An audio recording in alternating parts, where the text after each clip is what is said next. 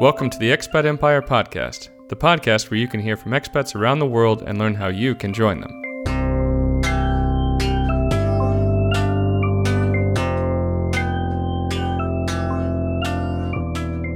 Hi, everyone.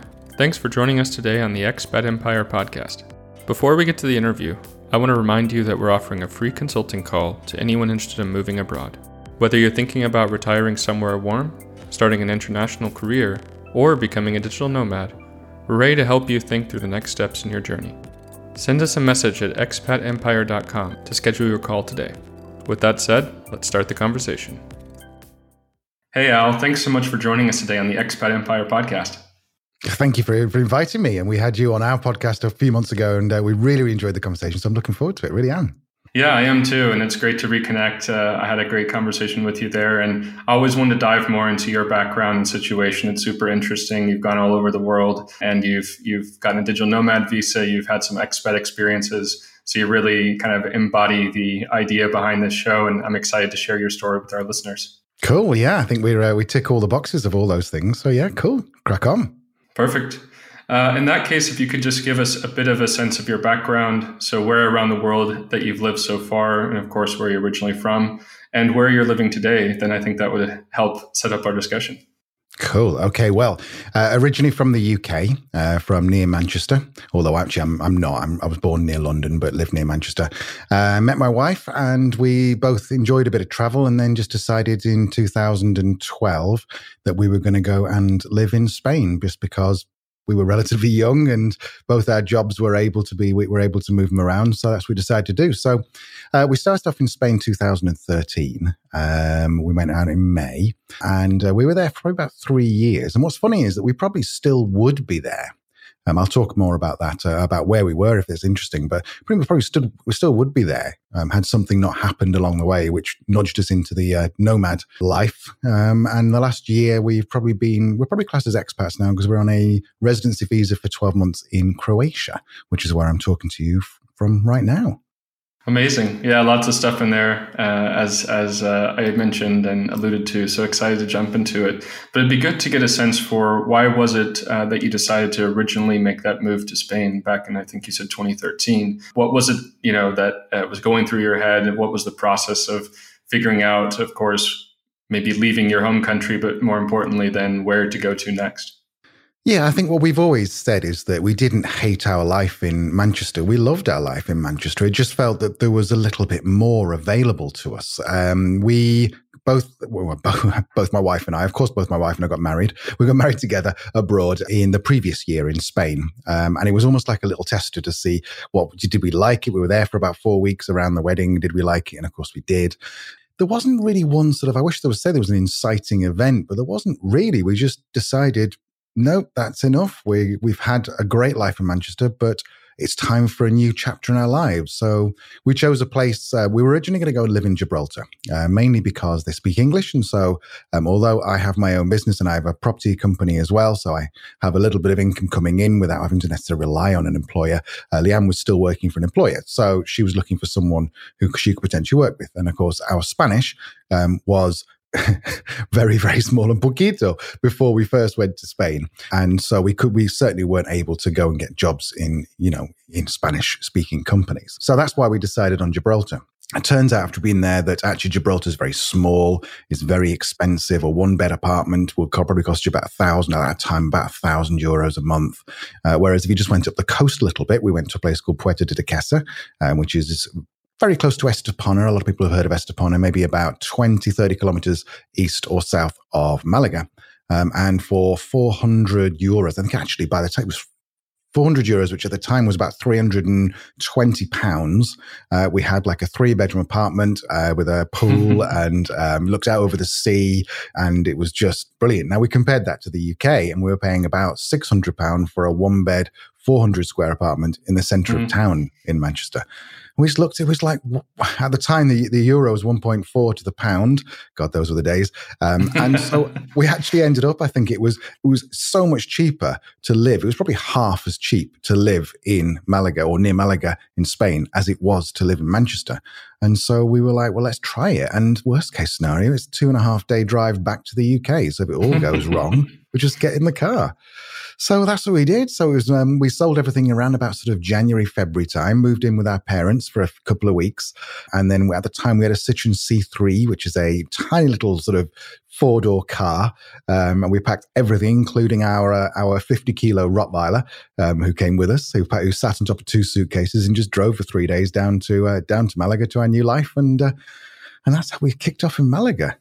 Yeah, that sounds incredible. And uh, it sounds like, of course, uh, very different from your home country, but you gave it that first chance uh, in terms of the wedding and, and, got that experience there and then adjusted accordingly. So what I'm curious about then is what did you end up doing as far as, as your businesses and careers? Naturally, it sounds like you were able to manage yours remotely to some extent. Um, and maybe you had to make some adjustments there, but how about your wife? That's one of the key questions I think that we always get is people saying, "How do you do this?" Now it's interesting because we've both come at it from different angles.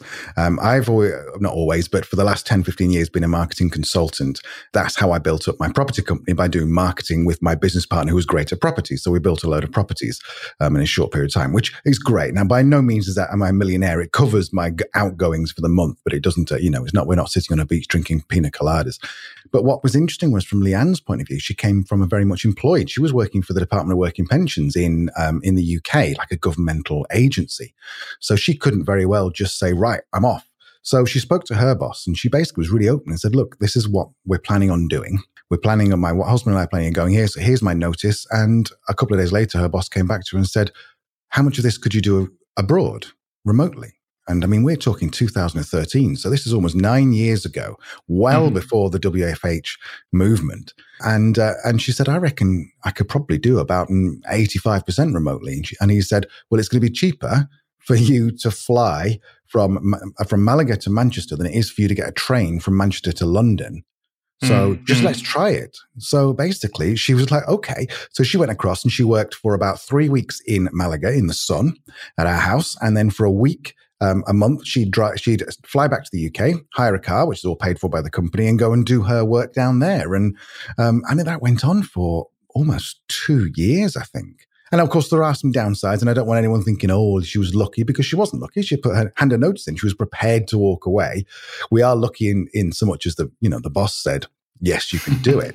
But right. at the same time, there were some, there are always some difficulties because if you're away from your partner for a week, a month, you know, that's not great. Uh, she was on her own in the UK, eating mm. in restaurants in, on her own in the UK, which obviously isn't great. Um, and she kind of felt a little bit like she got a foot in both camps, if that makes any sense. But I think it is quite interesting to look at people who say, I, I could never do this. Go, well, have you actually asked whoever you work for? Can you just, is there a way in which you can try it? I mean, there's a great mm. book called The Four Hour Work Week, I'm sure you've mm-hmm. read, Tim Ferriss, and right. he talks about a way to exit out of your job. I'm not going to go over that because it's his work and his strategy, but it's a great strategy to basically exit over, over a period of six months and then just just knob off over over broad or something. so uh, so that's kind of the, that's the way that that came about with the work. Nice. Yeah, yeah, that's that's amazing. I mean, it's uh, as you said, it's essentially taking that framework or, or that step-by-step plan that uh, you can find in, in those books like Tim Ferriss's uh, Four Hour Work Week and making it actually happen. So it's amazing to hear that she was able to do that.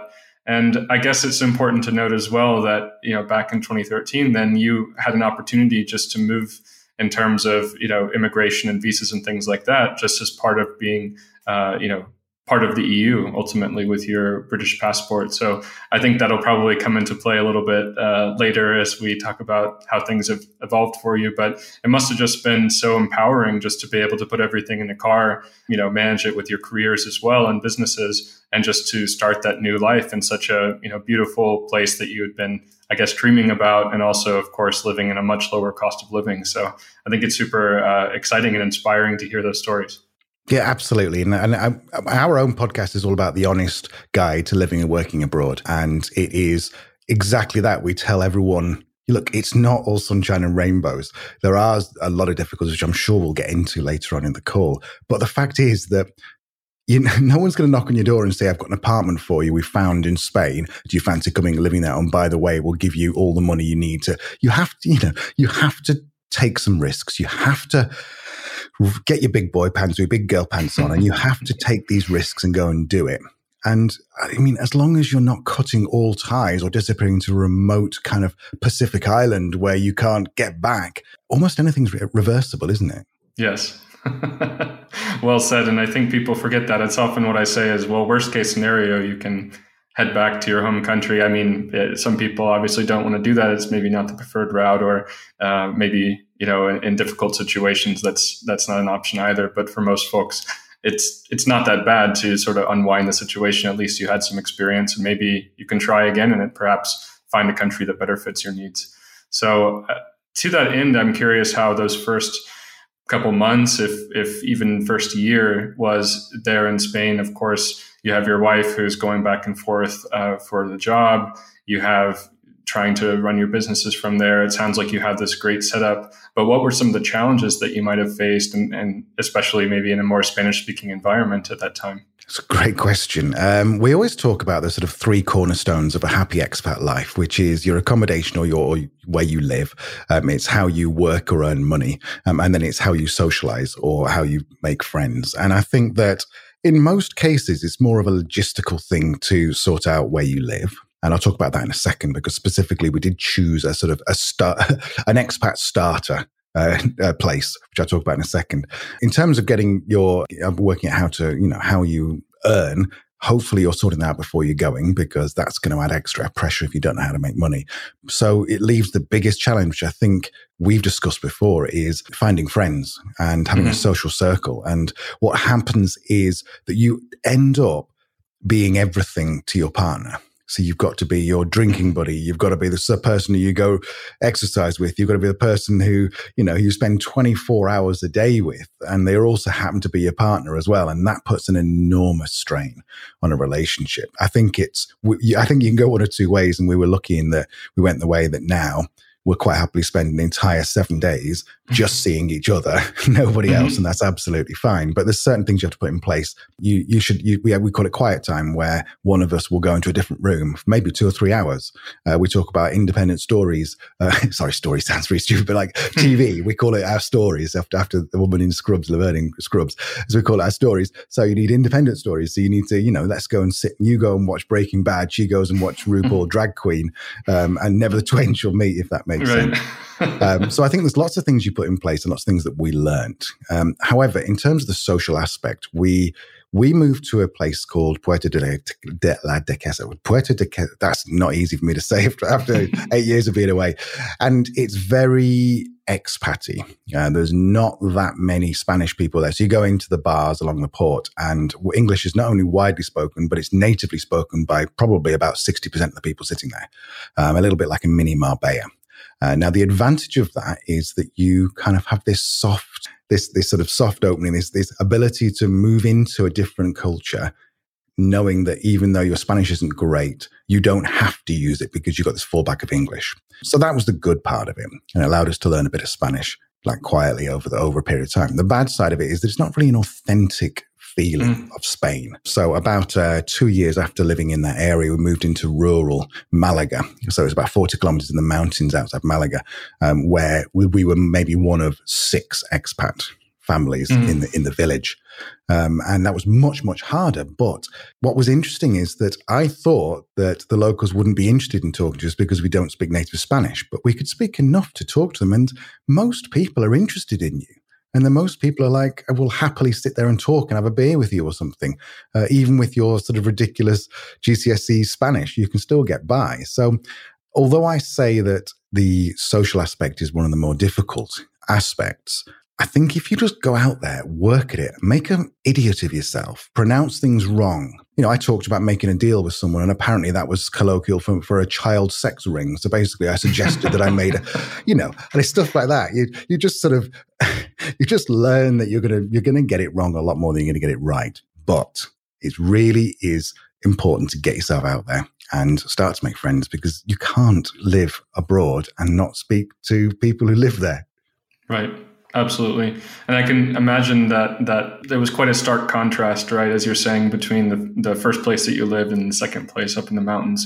So, how did you come uh, upon making that decision? Because I can imagine at first, you know, it's probably very comfortable to be around these different expats and build uh, relationships and build community amongst those people with similar backgrounds to yourself. But then to decide to go from that straight into into a situation where you're really kind of more uncomfortable, um, it's maybe not as easy, but uh, ultimately more satisfying. I think it's an interesting choice. I've I've heard of people going maybe even the opposite direction. They try to throw themselves first into the deep end and going into the more I don't know, more local environments, and then ultimately maybe trying to find places where they're able to connect with people with similar backgrounds. Because I think even though you can maybe learn something from, of course, the trying to speak the language and being able to understand someone's different culture, there there are those uh, cultural differences as well that I would imagine you countered more in the second location. So how how did you kind of think about that and also decide which of those cities to move to at those different times?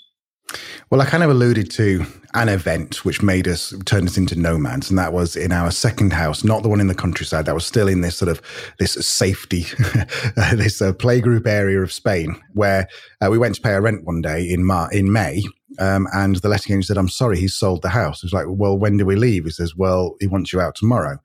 We were a bit like, "Well, this is this this isn't good." Um, um, and the other and um, the other thing is, if anyone's ever been, I mean, you know, you'll know from Porto and, and your travels, is that looking for someone looking for prop uh, for accommodation over summer in an area that's touristy is a nightmare. Right. I mean, a rough rule of thumb is that what you pay monthly during the winter is what people charge weekly in the mm-hmm. summer. Mm. So you're talking about a four times rent hike just for summer. And so Leanne, uh, Leanne came up with an idea. She said, look, well, let's just leave this house, but let's just travel around. We'll go to um, uh, Jaén. Uh, we'll go to Granada. We'll go to Sevilla. We'll go to uh, Madrid. We'll go to, you know, and all the sort of major cities around Spain we'd not been to yet. Um, so we went and did that mm. till sort of autumn, September had a really, really great time moving around on Airbnbs every sort of three or four weeks, seeing different cities. And because we were like, particularly here, and we were out in the countryside and we were still getting by, we're like, this is really nice. Just sitting out, just looking at the stars. You can see every, well, every star. It feels like you can see every star as you look up at night. Um, you can get far more for your money out there. And then there's lots of little, they call them campo bars, countryside bars in Spain. I am sure you have the same in, uh, in Portugal, where you'll walk in and you might be the only English person there and they'll do tapas 50 cents and then they'll do sort of beers for a euro and and you just you just got so many great characters in there. We thought we really fancy this. So mm. we just we looked into the areas and then we just looked at the top sort of five villages per population and went to every single one of them and stayed over in some of them. Some of them just drove through, just went and had like a couple of tapas, a couple of, a couple of beers, whatever, a coffee, just felt see what we felt about it. And uh, and uh, Colmenar, if anyone's listening who knows uh, the Axarquía region, Colmenar was the the one, number one winner for us, and that's where we ended mm. up going. Um, in fact, it was a stroke of luck when we got there because we got there and we looked down the road and there was a, the first thing we looked for is a bar because, although that, that's because we want a beer, but also because you're going to find that's the center, obviously, in, in most of these right. remote villages. And we saw a Guinness sign outside one of these bars. we were like, well, that's a good sign. He went down there, had a beer, spoke to the guys who were from Granada, and they said, oh, yeah, the, the woman who owns this is actually English and she has a letting ah. agency hmm. here. We were like, fantastic. So, uh, next day, met her two days later, signed our lease in our new village. So uh, it was very wow. serendipitous. Yeah, those those are amazing signs to be able to get along the way to show that you're going the right direction. And it sounds like that was ultimately a good fit for you. Did you find it to be uh, exactly kind of what you expected and what you were looking for and hoping for, or did you find that going so deep on the other side of, of the expat communities, more on the local side, brought its own challenges that maybe you didn't expect or weren't prepared for? Hmm. Now that is a good question I've not thought about yet, but you're right. There were the obvious challenges of being in a village, a small village, 6,000 people, of which 5,996 are Spanish. Um, mm. So there is that. There is that downside. The advantage of that is it pushes you to learn Spanish. We got a, an in-house Spanish teacher to come in and make us do our homework and stuff. And we were like kids. We used to do our homework an hour before she came and we are like, oh shit, we should have done this last week. Um, yeah. But then he got an opportunity to practice our Spanish. Our landlord was Spanish. Our neighbors were Spanish. So that was good. On the slight downside of that is that because there's fewer expats in the area per density, then you one have to go further afield to find more people if you want to find English people, English speaking people or expats. And secondly, because there's fewer, it's more difficult to forge relationships. Um, if you're meeting sort of 10 new people a week, then odds are once a month you'll meet someone who you actually quite like and you want to spend time with. But if you're meeting one person a week, then it might be only one person a year you meet and you go, actually, I quite like them.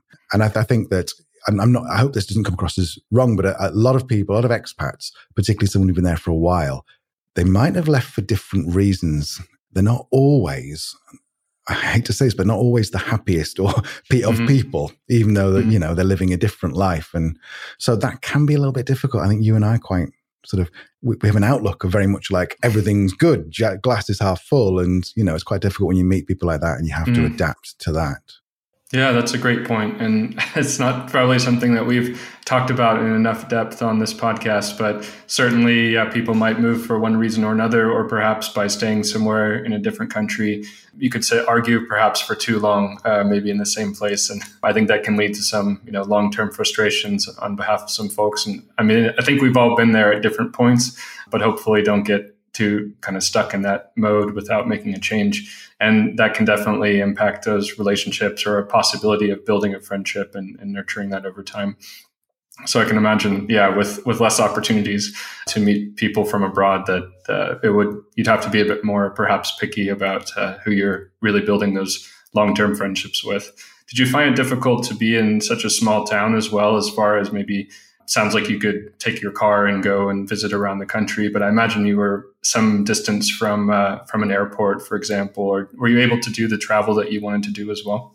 Yes and no. I mean, it was to get into Malaga. It was about forty-five kilometers, and it's about an hour and ten on the bus. And the bus ran like at 10 o'clock on a Tuesday and then again came back on a Thursday or something, you know. So it was, it was one of those sort of country, uh, country bus routes. So it meant that you couldn't really go into Malaga for a night out. Um, and we're, we're both quite living and growing up in Manchester. We're both very city people. So mm. that did grate a little bit. Um, and I think that is something we definitely got used to. And that helped by the fact that we had two or three, we had about five bars in the, in the village, but we had two or three which were really quite, really, really quite good. So that was that was good. In terms of the actual the, the adapting to the life. It's interesting. We we found again one of the campo bars. We loved this bar, and you'd walk in there, and the lights would be off because he didn't want to spend any money. And then if you if you asked for a tapas in the winter, he'd put it on top of the fire to cook it, and you know, it is it was just like the most rustic place. In fact, the toilet at the back, the men's toilet, was one of those, which just a hole in the ground with a little bit of ceramic around it.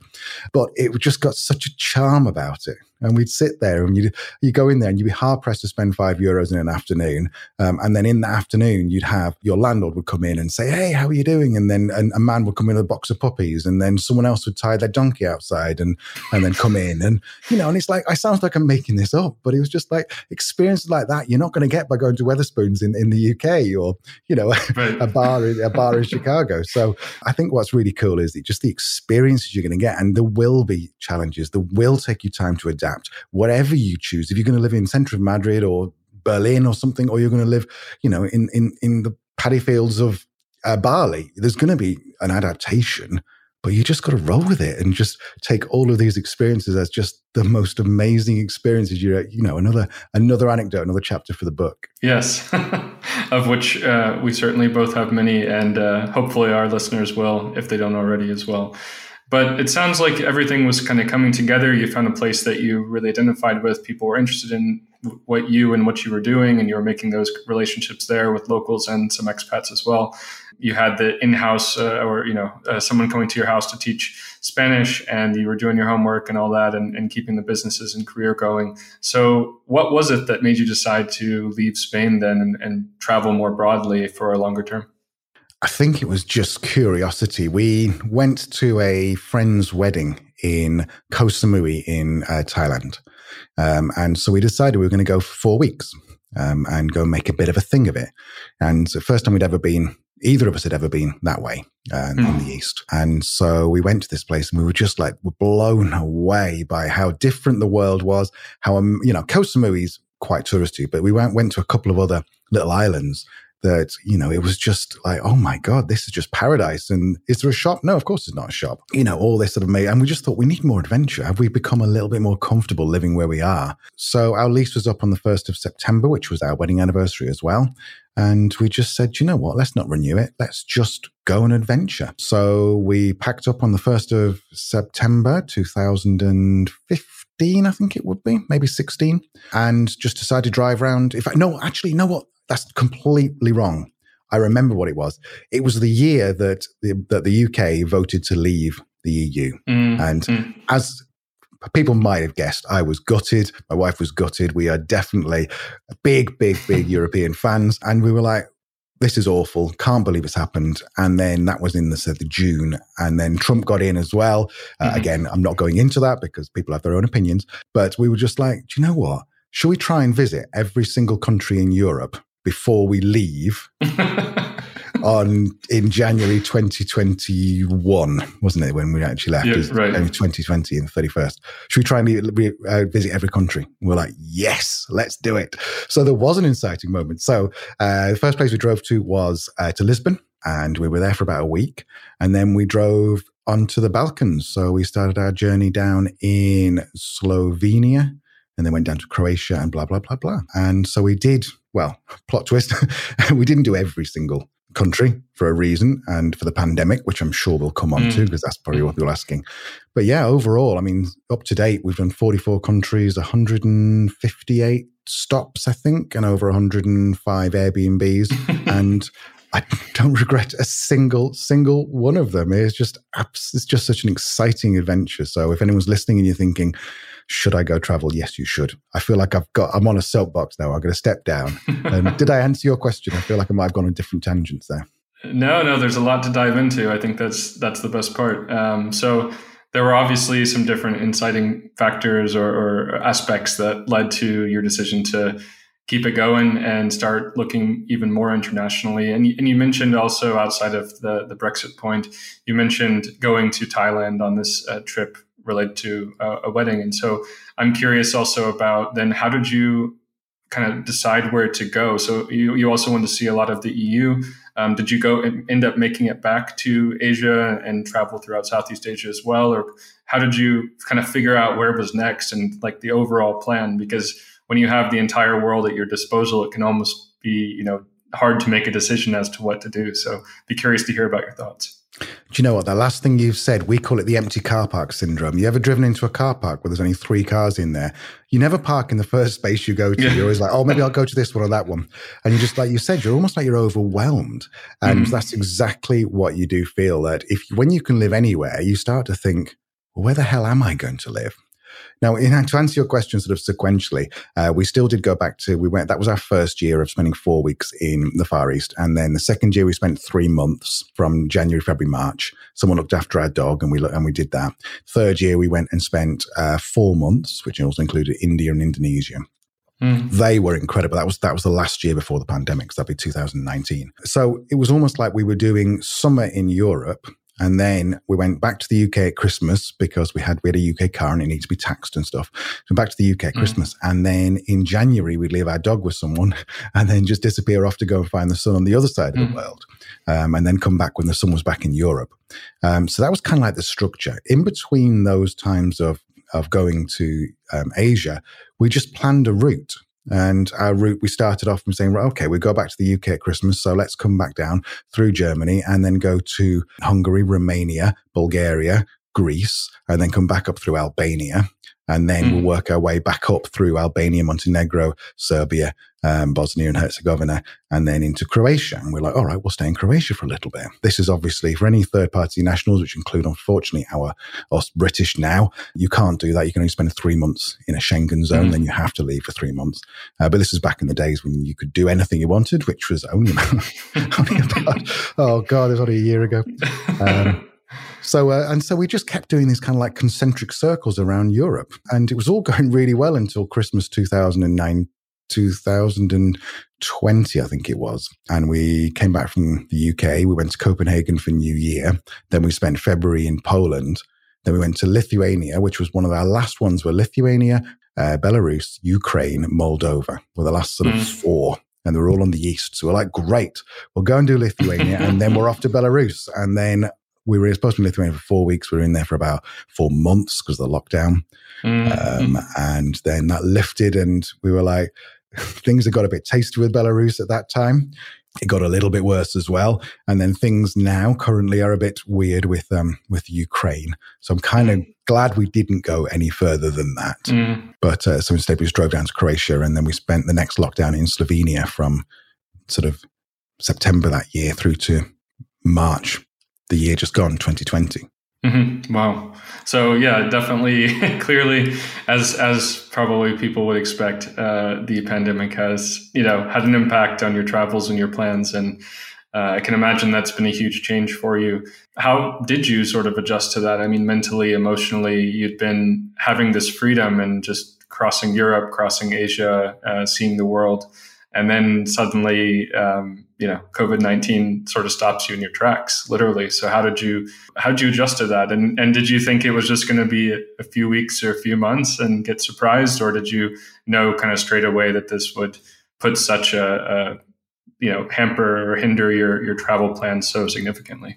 To answer your second question no i had absolutely no idea it was going to be like it is. Um, we thought oh maybe four weeks quarantine then maybe four weeks let everyone shake out and then we're back on the road. And mm. I, I mean we all know absolutely that's not the way and that's probably not going to be the way for quite a few years now so yes, it had a, had a massive a massive effect. Although I think what I said something at the top of the interview was that if you can be comfortable with both your own company and you, whoever you're living with, assuming you're traveling with someone else or living expatting with someone else, then it doesn't make that much of a difference. I think there's there's little bits like you know you get when we used to go to the Campo bar in Spain was like nice because we get out of the house for a Saturday afternoon or something. Whereas obviously you couldn't do that anymore. And um, mm. in Slovenia, it was quite strict. In Lithuania, it was quite strict. Um, not even dog walking unless like dog walking mm. once a day, but only one person um, kind of thing. So it definitely took its toll. And I think what's what's interesting is that, and we do talk about this quite a lot, quite openly, is that it does. I think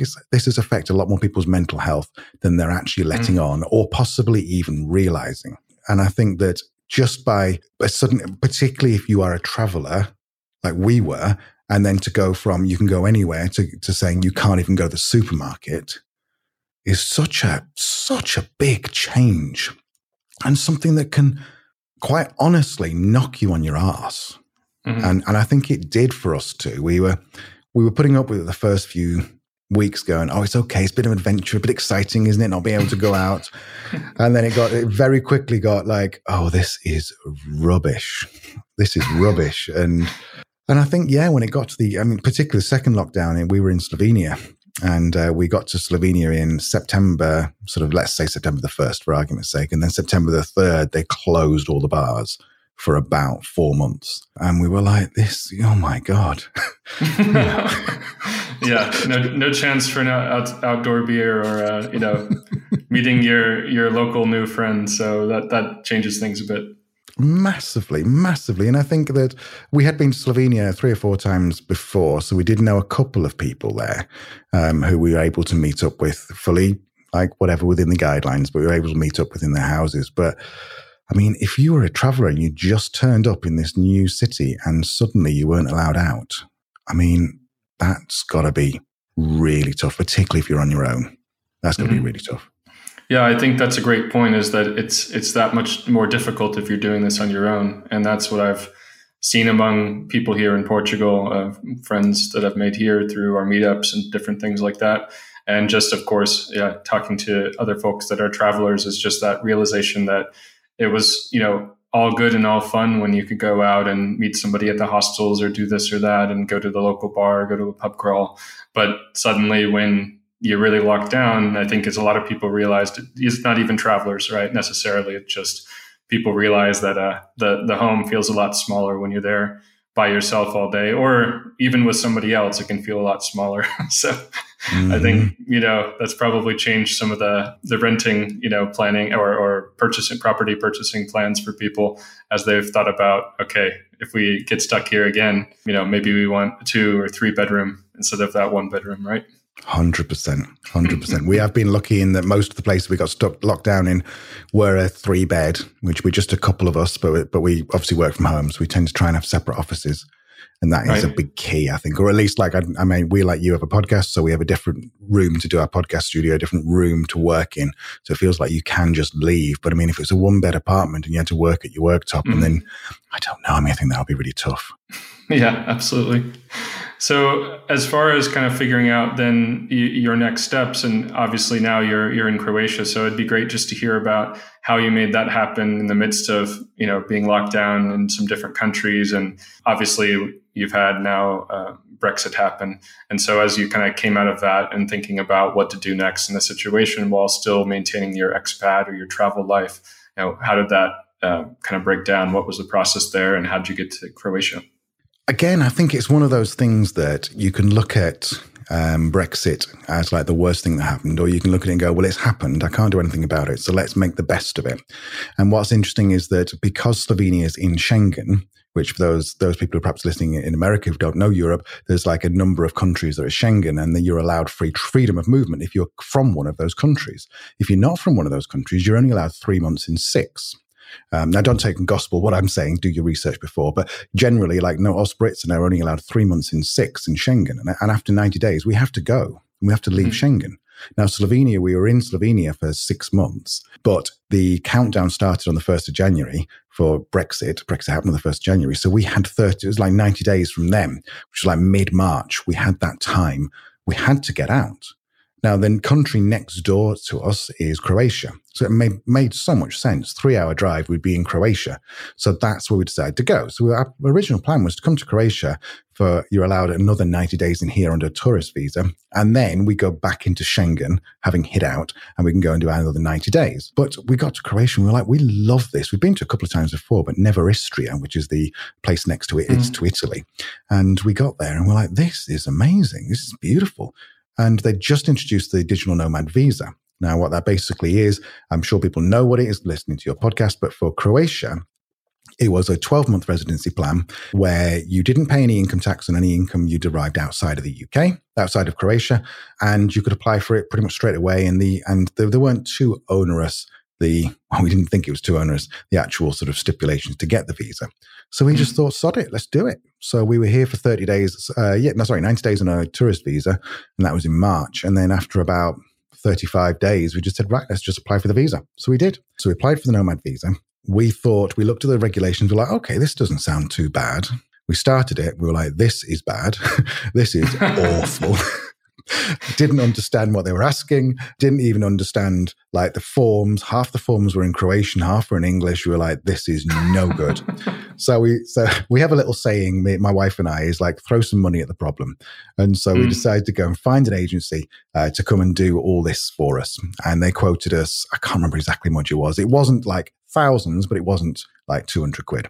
Um, it was a hefty mm-hmm. amount, but it was all right. And we were more than willing to pay that to not to ever have to look at these things again. They were fabulous. So if anyone's listening who's thinking of going for some kind of residency visa or import your car, which we did in Spain, don't try and do it yourself. Do not, is my advice, because it will make you cry and you'll probably end up splitting up with your partner or having ferocious arguments about it. So we found this company. They were great. They did it all for us. We went to the police station, picked up our visas, and there we are. So that was May 2020 and sorry, 2021.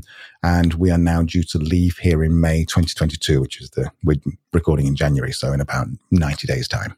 So then I guess it begs a question what do you have planned next? Is it just to go back to some tourist visas or to try for another digital nomad visa somewhere else or head back to the UK or what, what are your thoughts? I think the one thing we're not doing is going back to the UK. Um, mm. uh, as I said, it's not because we hate the UK; it's just because we've now had this taste of European life, and right. we're like, "This is just this is us." I think for the foreseeable future. But we have, I mean, the short term we are going back to the UK. We were due to go back for Christmas this year, and we couldn't because of um, the what we we're glad we didn't because Omicron came in and they closed the borders mm. over Christmas. So we would have been really, really stuck. Uh, under the visa, we're only allowed 30 days outside Croatia. So if we'd been 30, if we'd been stuck and been quarantined for another two weeks, we could have lost our residency visa. So that was oh, no wow. good. Yeah, it was quite serious. So um, we ended up so we ended up postponing. So we are going back to have a Christmas with our mm-hmm. families in May uh, for about four weeks, and then our provisional plan is to head to Portugal, to your neck of the woods, nice. and go for the D7 visa in Portugal um, which uh, we're still learning lots about it. And I'm sure that you know when we finish recording, you can uh, you can school us a bit more in what's good and bad about it. But that's kind of our provisional plan is to get a Portuguese visa, which will give us essentially we'll become Schengen citizens again, and that we are able to travel with no Schengen restrictions. Is that's our understanding? Of course, if you're listening, then speak to right. David because he will tell you exactly what that means. But that's kind of our provisional plan. So it's kind of weird. We're um, we thought we, we didn't know where we were going to go six weeks ago, and now we're pretty sure it's going to be Portugal. Oh, awesome. Was there anything about uh, the opportunity in Portugal, for example, that just made it more clear over the last six weeks? Or was it just just the country itself? Obviously, the visa is a huge component of that decision, but what, what was it that came together for you in helping to make that decision? There's kind of two or three things, and some of those are what we what weren't good for us. Like, for example, there is a um, a visa. I'm aware there's one in Germany. Obviously, the Croatia's got one, but you can't extend it. And then Greece has got one. I think there's one coming in Montenegro. There's all these kind of mm-hmm. like different ones. But what none of them they didn't really appeal to us, and they just seemed quite. I don't know. I mean, getting residency in Greece is a four day drive to the UK, if not maybe five. Mm. It's a lot of, whereas in Portugal, it's probably two days. Mm. So there's there's the visa part, and the Portuguese visa in our in our research is the most attractive visa to people who are freelancers in Europe. That's our opinion, mm-hmm. uh, right. based on our research. In terms of the actual country itself, we lived in Spain and loved it. We wouldn't have left, you know, we would have, we would have gone back to Spain if it had not been for a very difficult tax situation. We have with the properties, they it's mm-hmm. difficult mm-hmm. because they try and tax you on your properties in the UK, you know, the capital rather than the, the income as well. So that mm-hmm. was tough. So, but Portugal seems like, you know, it's on the peninsula, Iberian Peninsula. We're planning to live mid Portugal, a place called Evora, I think it's called. Mm. Evora, I might be saying it wrong. Um, but that's very close to Salamanca, and you can just nip over the border. Uh, similar kind of weather, but then it's just a different experience again. I mean, we're going to have to start again with the language. And uh, yeah. just, I, I think I, I'm really looking forward to it. And I think it's half challenge and half, half sort of it's half emotional, like this is going to be great, such a great example, uh, great adventure, and half logical in that this is the most logical place to, even if we set ourselves as residents here and travel for 3 mm-hmm. four months of the year, we still, that seems a good base to have. Yeah, yeah. I think a lot of people come to a lot of the same conclusions. Good to hear it from your perspective, and definitely doesn't always work for everyone. Um, but I think those are, yeah, a lot of the same things that uh, we're having conversations about with our clients as well. And one thing that I didn't ask earlier, but it's kind of been on my mind throughout our conversation is so you were living more, you know, let's say the expat life there in Spain, and then you became more nomadic in terms of your travels. Then you also had these longer lockdowns, followed by Croatia, and now probably Portugal coming up. And so you've been running your businesses the whole time in these different scenarios. And so I'm just curious how it changed from being located in one place where you have your setup and everything else to really moving from city to city, country to country, and of course, then moving back into these longer term um, situations. I can imagine maybe that has some impact on your motivation around your business or what you're able to achieve or productivity, or perhaps not. Um, but it would just be good to hear about how you adjusted to those different scenarios and maybe if you found any pros and cons of, of those different types of lifestyles relative to your business. Interesting. So I think there's a few strands to think about this. Is the actual practical logistic of, you know, we were talking before you hit record that you're setting up your office at the moment and it's all exciting because you you know you're setting your gear up and stuff um, and i was telling you that i have i have about 40 kilograms of gear including lights microphones there's three microphones just on this desk alone plus mm. two more upstairs so the actual logistics of moving everything around is a pain in the backside mm. and it I think that's one thing I'm not looking forward to jumping around in uh, in summer, which we will be until we find where we want to be. Is that I can't set up all my desk and I can't have my monitor on its stand and all that kind of stuff working back to a laptop. So there is a logistical side of it.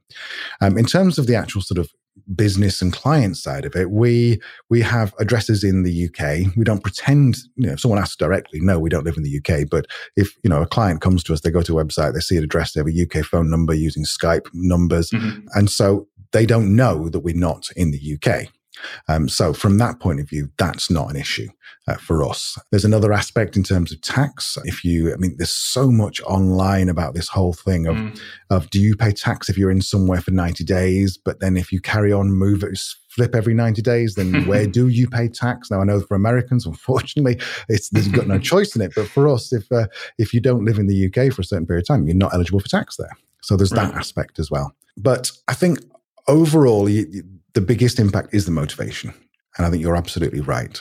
If you are, if you've got your laptops propped up on some books and you're sitting there at your worktop working on a stool, and you're trying to do that for eight hours a day, and then you flip round and you and you start cooking your dinner, and then you go and sit two meters away from where you where your office is and watch TV or something, that can get you down.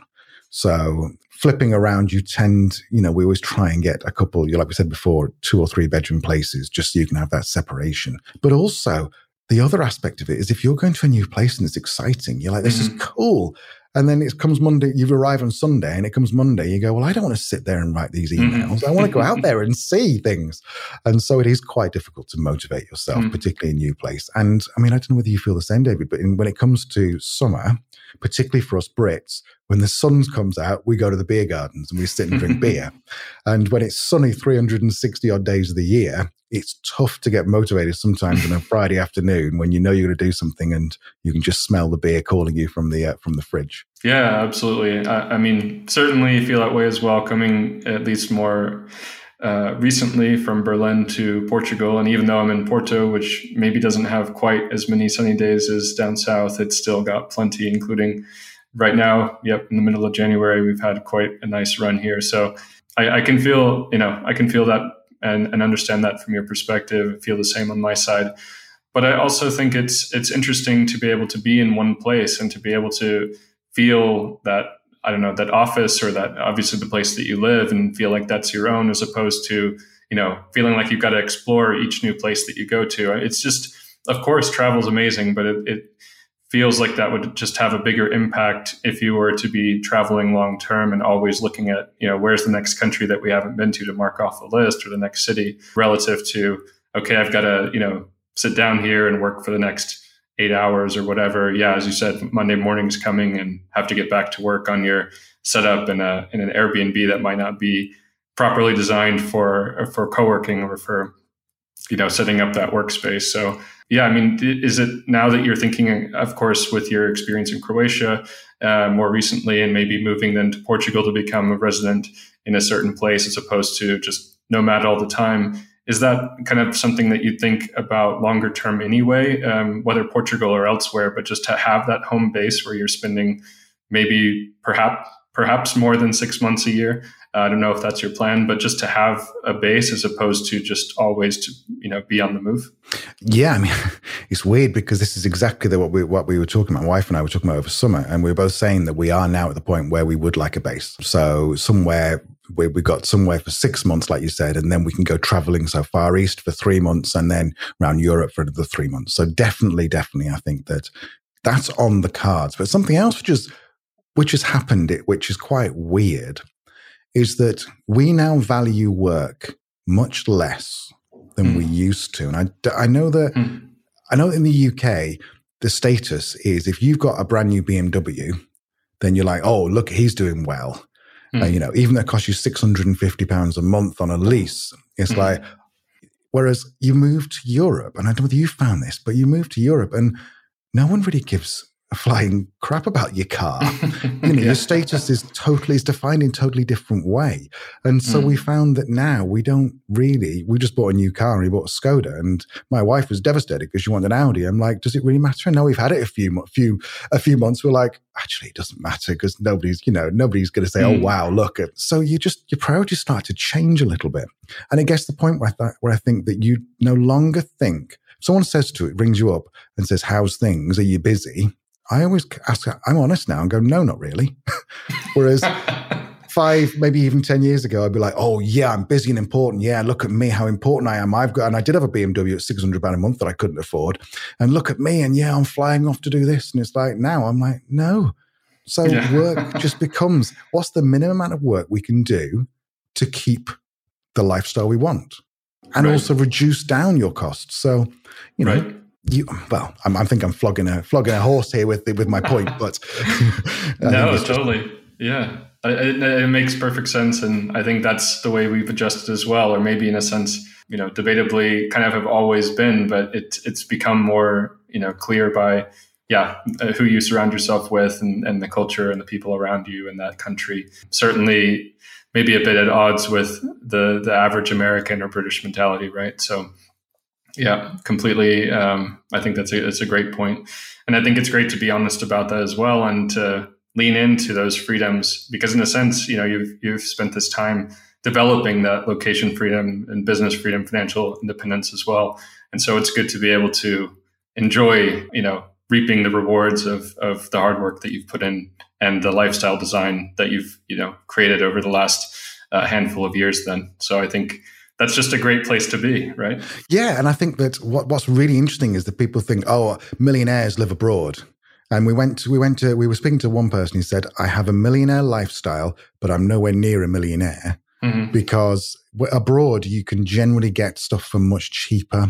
Um, when you stop worrying about, do I have the latest phone and do I have the, you know, have I got Sky TV and, and you know, and all the other t- cable channels? Have I got this? Have I got that? when you start going, you know, sod all that simplify, simplify, simplify to the point where if you can live on 1500 euros a month, including your rent, including everything, you have basically achieved financial independence because mm-hmm. between the two of you, if you can't earn 1500 euros online gigging or something, then there's something seriously wrong with you. Um, well so said. It's, yeah. yeah. it's not about it's not about being this amazing, you know, oh, you earn loads of money from X. It's just reduce down, simplify, Get yourself right. to fifteen hundred euros a month. You're golden. Yeah, and that's that's basically you know then then you can sort of do what you want from there. Yeah, there's there's a lot of beauty in that, and I think it's just changing that mentality of the retirement at 65 or whatever the age is to kind of enjoying life as as long as we have it you know um, and that's a big part of the four hour work week like you talked about as well that's the part that really stayed with me is you know this this changing mentality around uh, when to retire and how to do it and and you know how you can enjoy the path and the journey along the way as best as we can especially given such a crazy environment that we're in now and just making the most mm-hmm. of what we have as we come out of this mm-hmm. absolutely well said so, with that, I think that probably is a good place for us to wrap up the conversation. But I definitely want to give uh, you a chance to talk a bit more about your podcast, about other projects that you're working on, and definitely think that the audience here, if they like this conversation, should definitely tune in. So, please uh, tell us a bit about your your podcast, The Sideways Life, and how our listeners can find out more about you and what you're up to. Cool. Well, thank you for the opportunity to talk about it. We've been going about three years now, only done seriously for about a year now. And uh, you're one of our uh, one of our first guests, and we started to relaunch you, uh, which when you were great. And I think that I mean we we bill ourselves as the honest guide to living and working abroad. And if you look back at some of our episodes, we're on about 65 now, 66, and you look back at some of episodes, and we talk about exactly how much it costs to live in the um, in the house we live in. And, you know, we talk about what it's like to have mental health issues, you know, by working and living abroad But I think the key thing, which is interesting, is that we started last week uh, a, a three part sequence on the three questions you need to ask in order to move abroad. And most people say, Where am I going to live? We talk about the why first. Why do you want to live abroad? And mm. are you running away from anything? Then we talk about the how. How are you going to make money? And then we talk about the where. And that's usually mm. the, the, first question people ask. And we recommend being the last. So if that mm. sort of thing tickles your pickle, then just look for a sideways life. We're on pretty much, I think, everything Spotify, Amazon Music, you name it, Deezer, whatever that is. I've never listened to it, but I think we're on that. So uh, yeah, go and find us and have a little listen. And uh, if nothing else, you'll hear the two of us having a couple of gins and tonic and being a bit daft at uh, five o'clock on a Thursday. Sounds good to me. Well, definitely recommend it. Uh, definitely recommend the podcast. Please check it out. I'll put all the links in the show notes. Thank you so much, Al, for your time. It's been a pleasure having this conversation, hearing about your story, and sharing it with our audience. Look forward to keeping up with you and maybe seeing you here in Portugal. Definitely We'll Definitely have a beer sometime soon. All right. Thanks, mate.